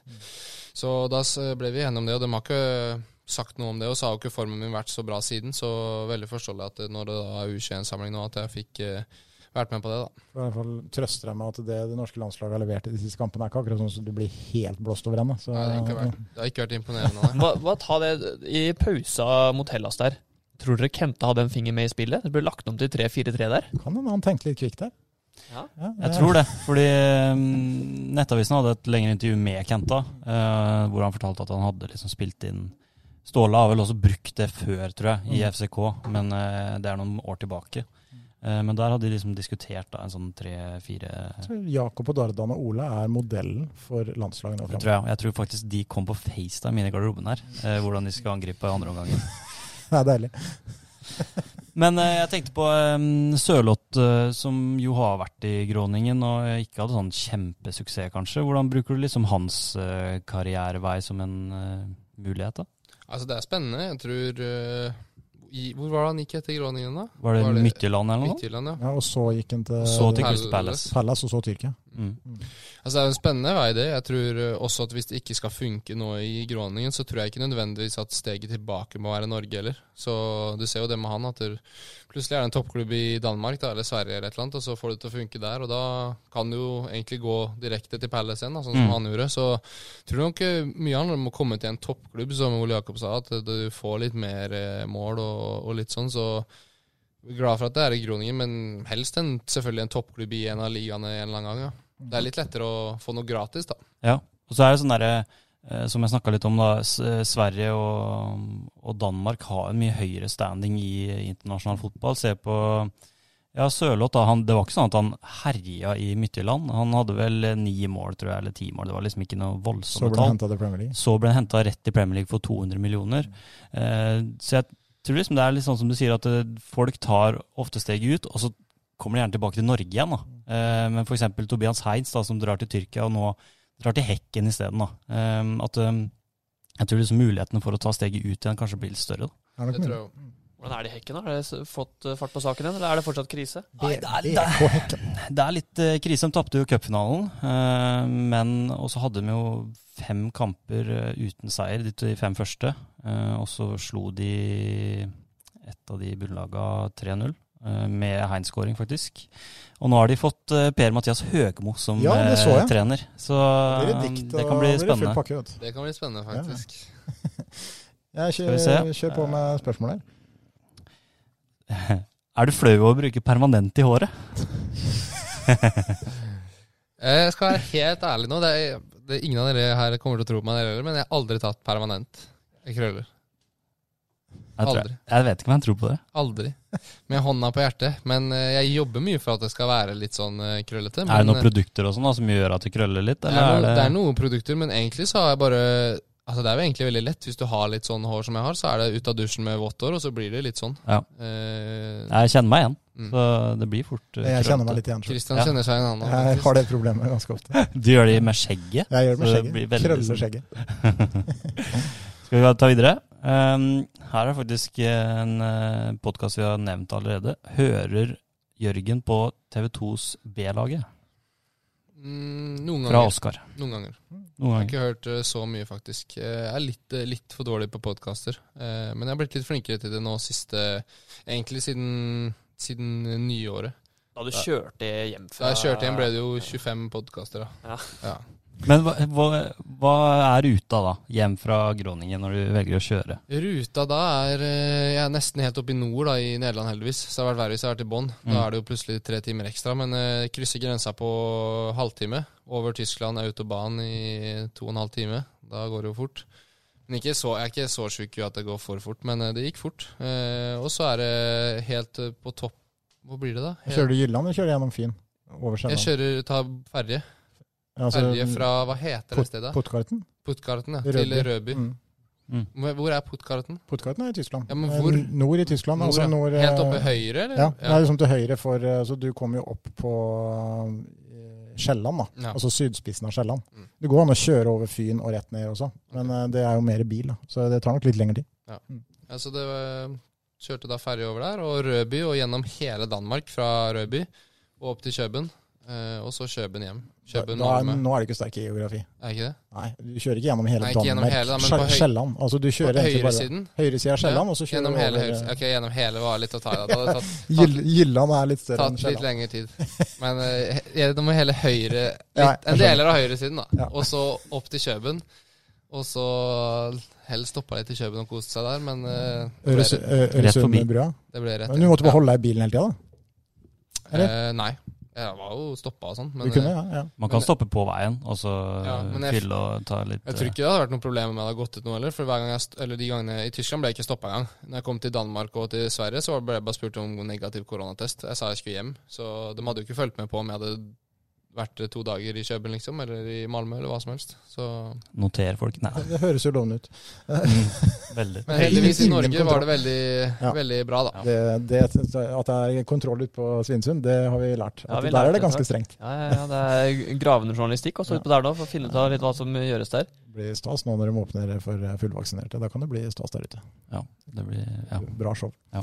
Yes, kjør på. Høyresiden av, av Danmark, forresten. Er det sånn, Danmark. hvor er, er høy. Høyre-Norge? Høyresiden av Over Norge. på- Høyresiden av Norge bor over på venstrelandet På venstrelandet på Vestlandet. Um, et veldig spesifikt eh, spørsmål. Hvilken klubb vil du dra til i topp fem-ligaene? Manchester United. ja, ikke sant. Sier han bare for å irritere meg. Nei, altså det hadde ikke vært noe tvil. Det hadde vært Liverpool, men sånn utenom eh, fordi jeg heier på Liverpool, så ville jeg helst spilt i Bayern München, faktisk. Tatt over for Lewandowski der. Det kan bli tøft, så jeg må la han gå først et par år. Og sånn får noen andre glemme- feile litt, og så glemme Lewandowski først, og så Ja, kan 38, eller hva han skåra for noe? Det var helt Ja, syke det var tall. helt sykt. Han var vel skada i seks-sju matcher også, Ja, tror jeg. ikke sant. Ja. Um, vi snakka litt om uh, 08, men her er det en, et spørsmål fra Tobias. Som gammel 08-spiller, Bohin har tatt over. Hva kan han tilføye de blåhvite? Jeg har snakka med noen eh, kompiser rundt Lotte om det. Tror det kan være spennende. Tror det passer under Lotte greit. Men eh, også litt redd for at det kanskje skal bli litt eh, kjedelig. Men jeg tror hvis det får det til å funke, så kan det bli bra. Men nå kjenner jo ikke jeg han, eller har ikke sett for mye til hvordan han spiller. Men jeg vet at han har spilt veldig mye med tre bak og litt sånn, da. Og det, det kan vel passe dem, i hvert fall noen som har spilt det nå i nesten to år, da. Så jeg tror, tror det kan være en fin fyr å få inn. Men jeg håper jo bare at de kan spille litt mer sexy fotball, i hvert fall framover. Nei, men altså, det, det der har jeg alltid syntes har vært rart. Lars Bohin som fotballspiller er kanskje ikke dere gamle nok til å huske, men Lars Bohin var jo en fantastisk kreativ midtbanespiller som var eh, best med ball. Han klaga på Drillo, som, eh, mens Drillo spilte jo veldig kjedelig fotball, men var jo også en fantastisk underholdende fotballspiller. Så fotballtrenere er ikke alltid de spiller det de spilte sjøl. Nei. Og Bohin er kanskje litt sånn han òg. Ja, det, det, det er litt sånn redd for. Det, som jeg sa, jeg kjenner ikke godt nok til han, men sånn som vi har sett med Ålesund og Sandefjord, har han vært, mm. så har det vært litt kjedelig. Men det kan også være fordi at laget ikke har vært godt nok, og at han bare har innsett at eh, nei, nå må vi spille kjedelig for at det skal funke. Og Jeg håper han ser da at det er noen gode spillere under åtte, men det er ingen som har klart å få det ut nå siste, siste tida. Egentlig etter Europaligaen så har det vel egentlig bare gått én vei, og Geir Bakke har ikke klart å få ut det beste av oss eh, etter det, og Mikke har ikke helt fått det til heller, så mm, Kan man, eh, Nå trenger ikke du eh, si så mye om det, kanskje, men man må jo kunne stille litt spørsmål til Thomas Berntsen, syns jeg, og hvordan han har henta spillere. fordi han har truffet på veldig mye, eh, men i det siste året, halvannen, så er det ikke veldig mye som har gått inn i 08 der, altså. Nei, altså, det er vanskelig å si når han også treffer på Eller treffer og treffer, men får solgt Kolibali, får solgt Ja. meg og Kreken Ja. og sånn i det siste. Men det kommer jo så mye penger i meg. Jeg tror jeg hadde faktisk en liten diskusjon med det, jeg husker ikke hvem det var, for en liten stund siden. Men da var det sånn Det er vanskelig å hente ting som skal erstatte det òg, på en Mm. måte, da. Eh, og så mister du Mortensen og så litt sånn. Da. Det er vanskelig å erstatte de, for at folk vet også at det, det har ikke gått så bra i 08 siste tida heller. Det er ikke en Molde-klubb. Det er ikke sånn garanti for topp fem, liksom. Det kan være plutselig topp tre en gang i, på, i løpet av noen år, og så kan det være nedrykk. Så det er sånn, tror jeg kan være vanskelig for dem å få henta ting da, til at det, det skal gå bra. da. Mm. Og det gjør det vanskelig for treneren igjen, og da gjør det vanskelig for sportssjefen også å hente noe som er bra, og de føler jo selvfølgelig de må hente noe også når det forsvinner eh, fem til ti ut hvert år, ikke sant. Mm. Det er ikke lett det der, og de har hatt suksess med å hente Obos-ligaspillere og spillere og utvikle dem videre, og så lykkes de kanskje ikke, og så gjør laget litt dårligere, og så mister du det er ikke bare Mortensen, altså du kan jo ramse opp ganske mange klassespillere så er de borte fra Sarpsborg de siste fem åra. Så Zakarias, nei, men det er jo hvert eneste år. Så jeg er spent på åssen det går videre der med Bohin. Han har en jobb å gjøre, men eh, vi får jo håpe det går bra. Det kan jo bli lokaloppgjør mot FFK neste år. Det hadde jo vært stas. Ja, jeg syns det det har vært dritgøy. Det selvfølgelig har vært gøy. Ja. Eh, de gjør som de vil i Ja, Obos-ligaen ja, ja, de leker fotball i Fredrikstad. Altså, det er ikke om det blir opprykk nå, det er når opprykket blir sikra, som er eh, temaet i Fredrikstad nå. Det er litt sånn den lange, flate baller-tendenser. Nå, nå kommer hun til å ringe Jørgen snart. Ja. Eh, spørre om han er interessert i å komme og spille på topp med Kjelsrud der. Til Fredrik, ja, ja, Kjelsrud og Jørgen der. Ja, det, er, Men jeg syns faktisk de har vært eh, overraskende bra. Ja, de har vært gode, altså. det er imponerende. Men når de spiller med tolv stykk på banen, så Ja. Ja, det- Det hjelper, Det er det. sjukt. Det er bare derfor derfor da, de er på topp. topp. Det er kun derfor. Det er bare Det er flyt. Det er flyt minutter med at de eller- får Hvor mange minutter var det? To minutter? Ja. ja. Men det sa vi, jo. jeg er helt eh, oppriktig på det. Det sa vi også i, i fjor. Så lenge Fredrikstad ikke er i samme avdeling eller spiller i samme divisjon som Kvikk, syns jeg er helt greit at de gjør Ja, det. de. Det er, det er kult. Ja, ja. Det Jeg jeg. håper de rykker opp, jeg også. Ja, Ja, ja. ja. Det er gøy for Østfold, Ja, ja, ja. gamle Østfold. da. Helt topp. Det. er, men det er klart at de blir veldig høye og mørke der inne. Det gjør de. Så vi Ja, får, ja. vi får jekke dem litt ned Ja. når det er anledning til det. Og så er det er nesten så de er litt sånn ydmyke, og det er nesten litt eklere. Ja, Ja, det er det verste. Det. Fordi det er sånn derre Ja ja, deilig gitt der, liksom. Men eh, vi vet jo hva som Ja. egentlig ligger litt baki der. Uff a meg. Nei, det er ikke bra. Vi er, uh... men uh, Kvikk, Jørgen, det er jo en ny sesong på gang der også. Du kjenner jo selvfølgelig til mange på Kvikkelaget fortsatt. Mange av kompisene dine som spiller der. Hva tenker du om eh, sesongen? Altså Etter 6-2 mot Moss så kan det vel egentlig ikke være noe annet enn opprykk som gjelder. Ja. Men her må jeg bare inn og bryte inn og slakte Moss litt. Eh, for Moss kommer til Halden stadion. De hadde spilt mot Strømmen på onsdag eller torsdag, og så var kampen mot Kvikk på søndag. Eh, og så Da spilte de med fullt lag da, mot Moss, nei, mot Strømmen tidligere i uka. Og så kommer de på Halden stadion. Kvikk stiller sine beste, og så starter Moss med rent B-lag. Altså sånn, Det var, det var som et rekruttlag i fjerdedivisjon. Uh, Kvikk kom med full gjeng. Leder 5-1 til pause. Prestasjonen til Kvikk var bra. Men også i pausa, da skal de bytte inn alle de beste. Da gjør, det, da bytte, gjør de elleve bytter nesten. Det, det må være motsatt. selvfølgelig må det være motsatt. Det er jo, men det er jo litt dårlig research faktisk av Kvikk også. For du må sørge for at Når du har tre jævla treningskamper før seriestart, så må du sørge for, å møte kvalifisert motstand. da, Som du får matcha deg Ja, men det burde det vært sånn i utgangspunktet. Men Ja. Moss kunne jo bare lagt om. Altså, bruk Ja, de det er jo samme det om de spiller de første 45 eller siste Ja, 45. Sånn, også- i forhold til, det er ikke sånn at du får hvilt i 45 minutter til, så da er det i bedre fitte for fight i andre Taktisk omgang. grep. du, altså, Og så i andre omgang så bytter Kvikk seg litt ned. Ja. Nå spytter seg åpenbart opp. Kvikk-spillerne er litt slitne, de som har spilt, uh, spilt lenger. Er Så blir det sånn det, det, Jeg tror, tror faktisk det er større belastning for Mosse-spillerne, som er gode å komme inn til 5-1 Ja. i sekken i pausa, Ja. enn å starte kampen eh, og spille først Ja. 45. Nei, Det syns jeg var rart. Jeg så jo det også, jeg skulle jo si det i stad, når eh, jeg så de vant 6-2, men at det var et eh, relativt B-preg av Moss, i hvert fall eh, i ene omgangen. Da. Bør ikke Det er ikke det eneste rare Moss har gjort uh, siste året. Nei, Så, de har gjort mye rart. Du bør ikke forsvare Moss, Jørgen, selv om Nei. du har uh, visse er bindinger til Moss her. Men, Eh, det skulle egentlig vært tredjedivisjonslag. Jeg bare legger det inn der. Ja, men eh, Kvikk igjen, ja, det tror jeg kan bli spennende. Jeg, synes, jeg har ikke fått med meg så mye om nye treneren og hvordan han har tenkt å spille, men det er vel en firer bak, har jeg hørt, med litt uh, midtbanespillere og litt eh, krydder. Så jeg har sett at det har kommet inn noen nye, nye spillere også, så jeg tror det kan bli spennende. Så har vi noen uh, gode gamle kompiser av deg. Det er både Peder og Markus Moberg, og det er jo Absolutt. flere. Mm. Så det blir uh, spennende å se. Det blir Vi, spennende. um, Var det flere uh, mer Det tror jeg ikke. Du, du hadde kommet i bunnen av rekka her? Stort sett. Ja, det var bare ett spørsmål til om Ja. permanenten. Ja, det var Så- enda et om permanenten. ja. Ja, Jo, her, her er det fin. Ja. Eh, hva spiser du før kamp? Oi. Uh, uff. Veldig forskjellig, men eh, hvis vi skal si at kampen er eh, ved middagstid, da, sånn fem og utover, så spiser jeg kjøttdeigpasta. Mm. Eh, ren kjøttdeigpasta. Ren Nei. uten noe? Nei, må ha saus, ja. Okay. Men, eh, Tomat? Bra. Nei, Altså, tomatsaus, ja. ja, ja. Sånn kjøttdeigsaus, da. Ja, ja, ja. Du bør Ja. blande i kjøttdeig, Ja. som er litt vanlig. Kan få litt sånn opp i halsen, da. Det snakka jeg med Jeg var ute og løp en tur med Josef i går. Eh, da vi drev og Snikskryt? Snikskryt. ja. Jeg løper en Da maraton vi, på et da vi spilte bortekamp med Kvikk, så fikk vi alltid gikk, Dro vi gjerne på en eller annen uh, Marché? knipe. Ja, Marché kunne typisk være, være der vi spiste kampmaten vår. Da fikk vi kylling med karrisaus. Det var en sånn Åh. vanlig kampmat. Og så, det er jo helt greit, men sånn krydra mat før kamp eller en løpetur, eller hva som helst, det går ikke, det. Nei, det går ikke. Uh, det jeg skjønte aldri helt det. Vi fikk, det var stort sett kylling i karrisaus. Vi ble anbefalt å spise laks, da. Og ris. Jeg vet ikke hvorfor, men jeg tror det skal være veldig bra for systemet. da Men Det er jo litt lett mat som- Ja, men det klarer ikke jeg å få i meg før ja. uh, mat. Jeg er ikke så glad i fisk, så da Laks er også litt samme. Får litt sånn opp i halsen eh, Det er ganske lett etterpå. fordøyelig, er ikke det? Er ikke laks ganske lett fordøyelig? Jo, Jeg tenkte at det var litt sånn lettmat. Jeg, jeg er ikke noen ekspert. men, Pasta eh, med kjøttsaus høres fint ut. det. Pasta Ja. er vel uansett det viktige for å på en måte bygge opp litt uh, lager. Ja. Så, Men uh, hvordan ser liksom en dag ut uh, for deg i forhold til trening, og får du mat på anlegget og sånn, Vi spiser frokost hjemme, og så trening. Så er det lunsj etter trening. Og så spørs det om vi har to økter. Da har vi en trening til etter lunsj. Så det blir jo noen timer på treningsfeltet. Mm. Eh, og så blir du hjemme og lager seg mat, og så når plutselig middagen er ferdig, så er klokka sju allerede. Så det er Fifa kod. Da er det Fifa Code, og så er det god natt. Mm.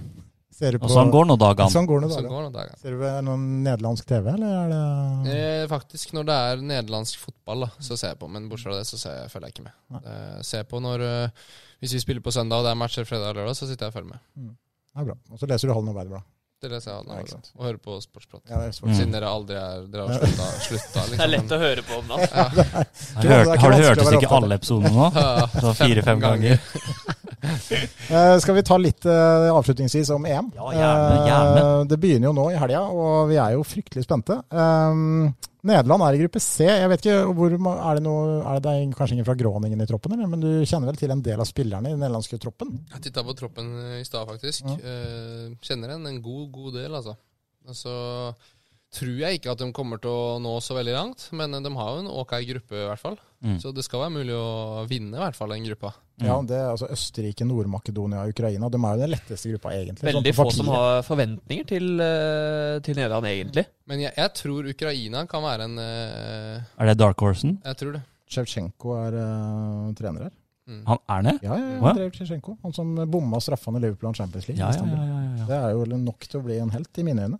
Hvem er Ukrainas største? Er det City-spilleren? Han eh, Jarmalenko. Jarmalenko, ja. Zinchenko, Ja. ja. Han tar snart igjen, han uh, Zinchenko, treneren. Ja. På Skåringer? Skåringer. Ja. Men nei, det nederlandske laget her, vi kjenner jo nå altså type uh, Frenke de Jong, og vi har uh, uh, Wijnaldum og det Nei, er ikke jo- snakk om han.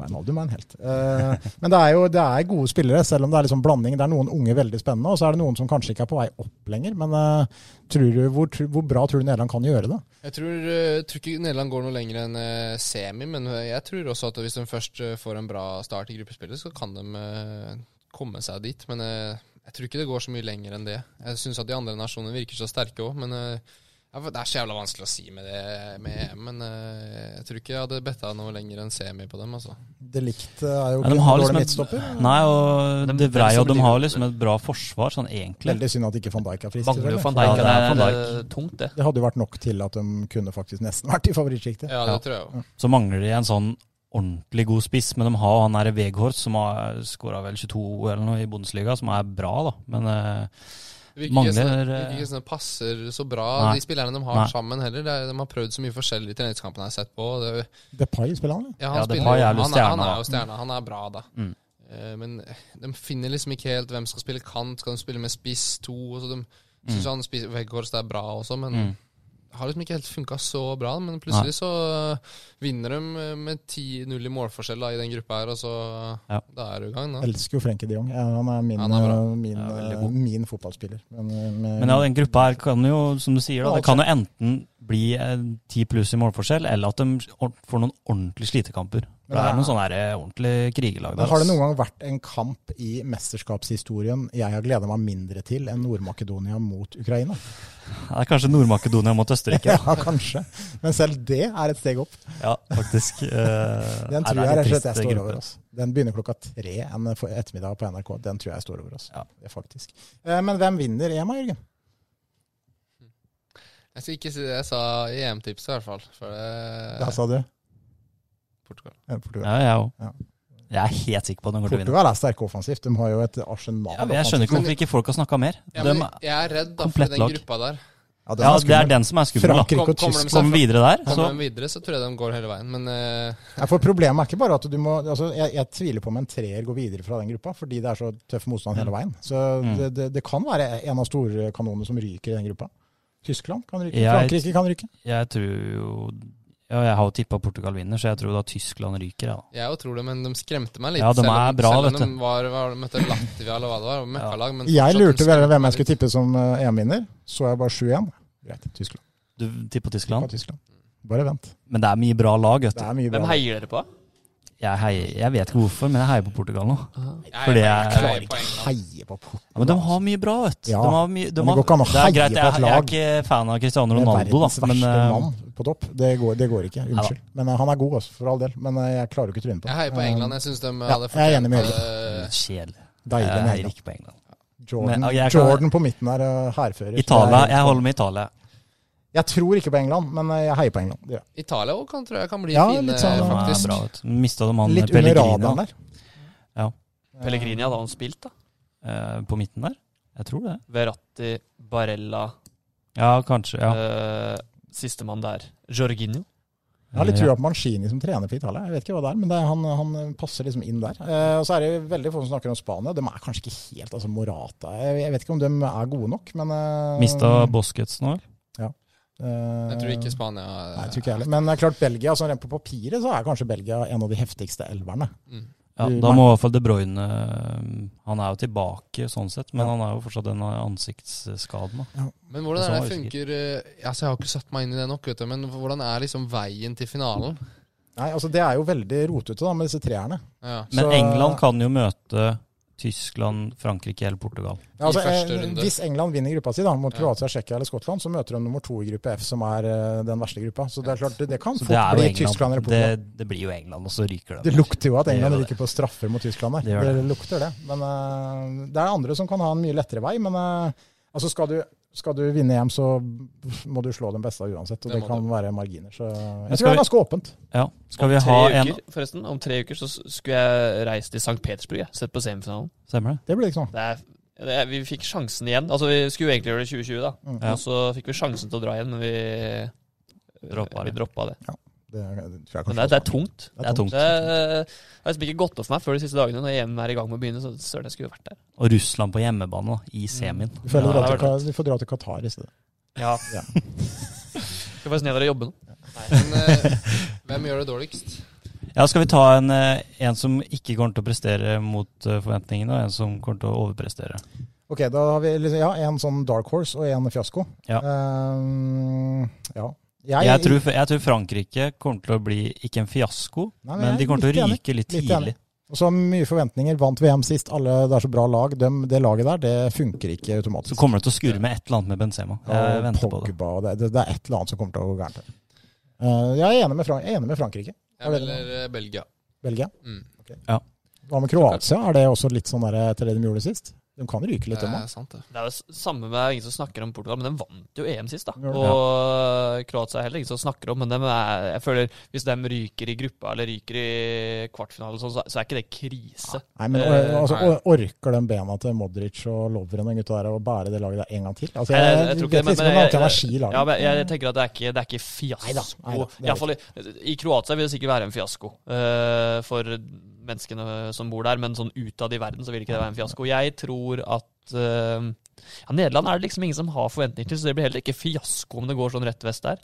Nei. Spania kanskje kommer til å eh, slite litt. Spania eller Frankrike, kanskje. Av de største landene. Hvis Spania ikke går videre i den gruppa der, da, Ja, da er det en fiasko, fiasko, Men faktisk. jeg tror jeg har Spania i semifinalen på det ene tipset mitt. Det er Rag and Gore. Det rag and gore. Men Ja, eh, det man i hvert fall kan slå fast, er at det blir jo en fiasko for én av de tre lagene mest sannsynlig, sannsynlig i gruppe F. Høyst sannsynlig. Et av de lagene. Jeg gjør om. Tyskland, sier jeg. Fiasko. Fiasko. Tyskland fiasko, ja. Ja, det, er er- er jo det jeg også, for jeg tror ikke de går videre fra den gruppa, jeg heller. Okay. Nei. Men eh, da får vi se, da. Eh, hvem blir eh, Dark Horse, da? Vi husker jo Wales fra sist, og han Ja, spissen som jeg aldri er- husker navnet på, som skårte plutselig Robson Ro- Hal Robson Canoe. Mm. Eh, men hva med våre nordiske, skandinaviske venner? Altså Danmark eller Sverige? Altså er det litt sånn, Men det er jo ikke mye profiler på den laga der, da. Nei, men Danmark taper jo ikke kamper. Nei, de har jo ikke tapt på to år, nesten. Ganske Danmark ser skumle ut, tror ikke, ikke umulig gruppe heller. Det de trenger, er jo noen som scorer mål, da. Ja. Eh, nå har både han eh, Braithwaite og Paulsen har jo scora faktisk i de treningskampene. Mm. Så plutselig så De har en gruppe som er mulig å komme videre fra, da. Jeg melder Ukraina vinner gruppe Hvilken gruppe er det? Ukraina, men Gruppe C. gruppa Gruppe C. Nederland. Jeg melder, melder de vinner. Du melder. Ukraina som Dark Horse. Mm. Du melder Danmark? Nei. Hvordan, Sverige Nei, de mista jo han Kulusevski Ja. til uh, covid. Nei, jeg går for Danmark, jeg, altså. Jeg melder Tyrkia. Nord-Makedonia. Russland nå er jo litt spenstig, vet du. Nord-Makedonia melder eh, Ole Jakob, og jeg melder Går han Pandev der. eh. Da er vi godt plassert utover kartet. i Nei, men Russland nå er jo litt eh, Russland vet jo aldri med. De kan være fulle av dop på. Vet. du. Ja. Det vet jo ikke. Det er jo Putin. Han kjører på. Vet. du. ja, Nei, jeg går for Danmark, jeg, altså. Går for Danmark. Nei, men det er bra. Da har vi oppsummert. Toppskårer. eh, Ok, ett tips hver. Mm. Ja. Jørgen, du snakker ekspertise. Du er, du er faget her. Du er faget. Fagkyndig. Veghorst. Jeg tror uh, Jeg tror Ta noen sånne skikkelig hipster eh, Jeg tror, uh, det tror faktisk England uh, går langt og tar Harry Kane. Hurricane. Ja, det, ja. det er ikke noe dårlig tips, det. Nei da. Eh, jeg må ta det jeg tok i det ene tipset. Jeg tror jeg skrev Mbappé. Mbappé. Også ganske safe valg. Mm. Eh, Jeg har jo gått for Lukaku. Ja. Han skårer mål eh, uansett hver, han. Jeg ville si det, men det er vel ikke lov å si det når jeg melder dem som fiasko. Nei, det hadde blitt veldig feil. Og Daniel kjører. Markus Berg. Markus Berg. Nei, jeg, jeg, jeg har faktisk Cristiano Ronaldo. Jeg. Så jeg tipper han kommer til å ta alt som er å ta av dødballer. Jørgen. Tipper Mbappé og ja. Ronaldo. Det er liksom Harry La oss si Arnautovic, da. Sa du Østerrike. Harry Kane? Arnautovic, ja. Er, er det bedre, liksom? Eller, Det er jo like eh, Det er kjedelig, ikke det. Det er Du har toppskårerne i eh, Hvis vi ser på liga- forsida av bilaget her, da, så er dere tre ganske Ja, det er, Det er Ronaldo, Mbappé og Harry Kane, så dere er jo litt kjedelige her. Jeg føler jeg skiller meg litt ut, men uh, allikevel. Ja, nei, men uh, det er bra, det. Uh, det var hyggelig. Vi får bare Hvor mye av EM skal du se, Jørgen? Så mye som mulig. Ja. På søndag faktisk skal jeg på Kontraskjær og være med i EM-studio Oi, oi, oi. Oi. med NRK. Nederland-Ukraina. Hey, Det er kult. Kjør, Så da. da håper vi på Ukraina-seier. Det er inntil Karina Olseth der. Jeg vet ikke hvem jeg skal møte. Nei, nei, men det blir stas. Da må vi følge med. blir det permanent Nei, før det? Jeg hadde, tenkt, jeg hadde tenkt å følge med, men nå gidder jeg, nå gidder jeg ikke følge med. Nei, det hadde ikke jeg gjort heller. Det kommer mye piss eh, da, da, tenker jeg. Nei, men det er jo gøy, det, da. Ja, det blir jo gøy, det. Ja, ja. Så må man kle meg opp litt uh, først. Han dribla jeg, han dribla jeg. Bare Klar, sitte sånn. klarer du, å- du får sikkert noen sånn Det er jo tidlig i mesterskapet, så du får sikkert noen sånne spådommer. Klarer du å si sånn Ja, som jeg sa i Sportsprat uh, tidligere Klarer du å dra inn den? der, så, Klarer du å dra inn den? Jeg var med i en podkast i Halden som heter Og da- Sportsprat. og da sa Der jeg sa jeg det. Du, at- du, får inn den. At Nederland ikke kommer til å gjøre det så bra. Og så vinner Nederland 5-0 over Ukraina. God jul. Ja, men hvis- Hvis du klarer å dra inn et eller annet om at du har liksom, snakka om det her i en sportsprat, det, det, det høres jo ikke helt fjernt ut. Nei, nei, det er ikke mulig at jeg får til det. Nei, nei, det er bra. Ja, det er, Vi har fått uh, sånn smykke kyssa på TV, og nå fra Jeger. Ikke sant? Neste, Neste for så, Jørgen. stigen for eh, Stigen til himmelen, rett og slett. Stigen til himmelen. Stigen til himmelen, faktisk. Ja, det er bra. Vi skal ha mer eh, sportsprat når det nærmer seg seriestart for Kvikk. Eh, skal vi få besøk av noen eh, karer derfra, så vi får bare mm, runde av her. Og så får vi si eh, vi, riktig god sommer videre til Jørgen. Takk for det. Likeså. Så snakker vi nok med deg kanskje på telefonen til høsten igjen, når du er på plass nede i Nederland. der. Ha det. Har du et enkeltpersonforetak eller en liten bedrift? Da er du sikkert lei av å høre meg snakke om hvor enkelt det er med kvitteringer og bilag i fiken, så vi eh, gir oss her, vi. Fordi vi liker enkelt. Fiken superenkelt regnskap.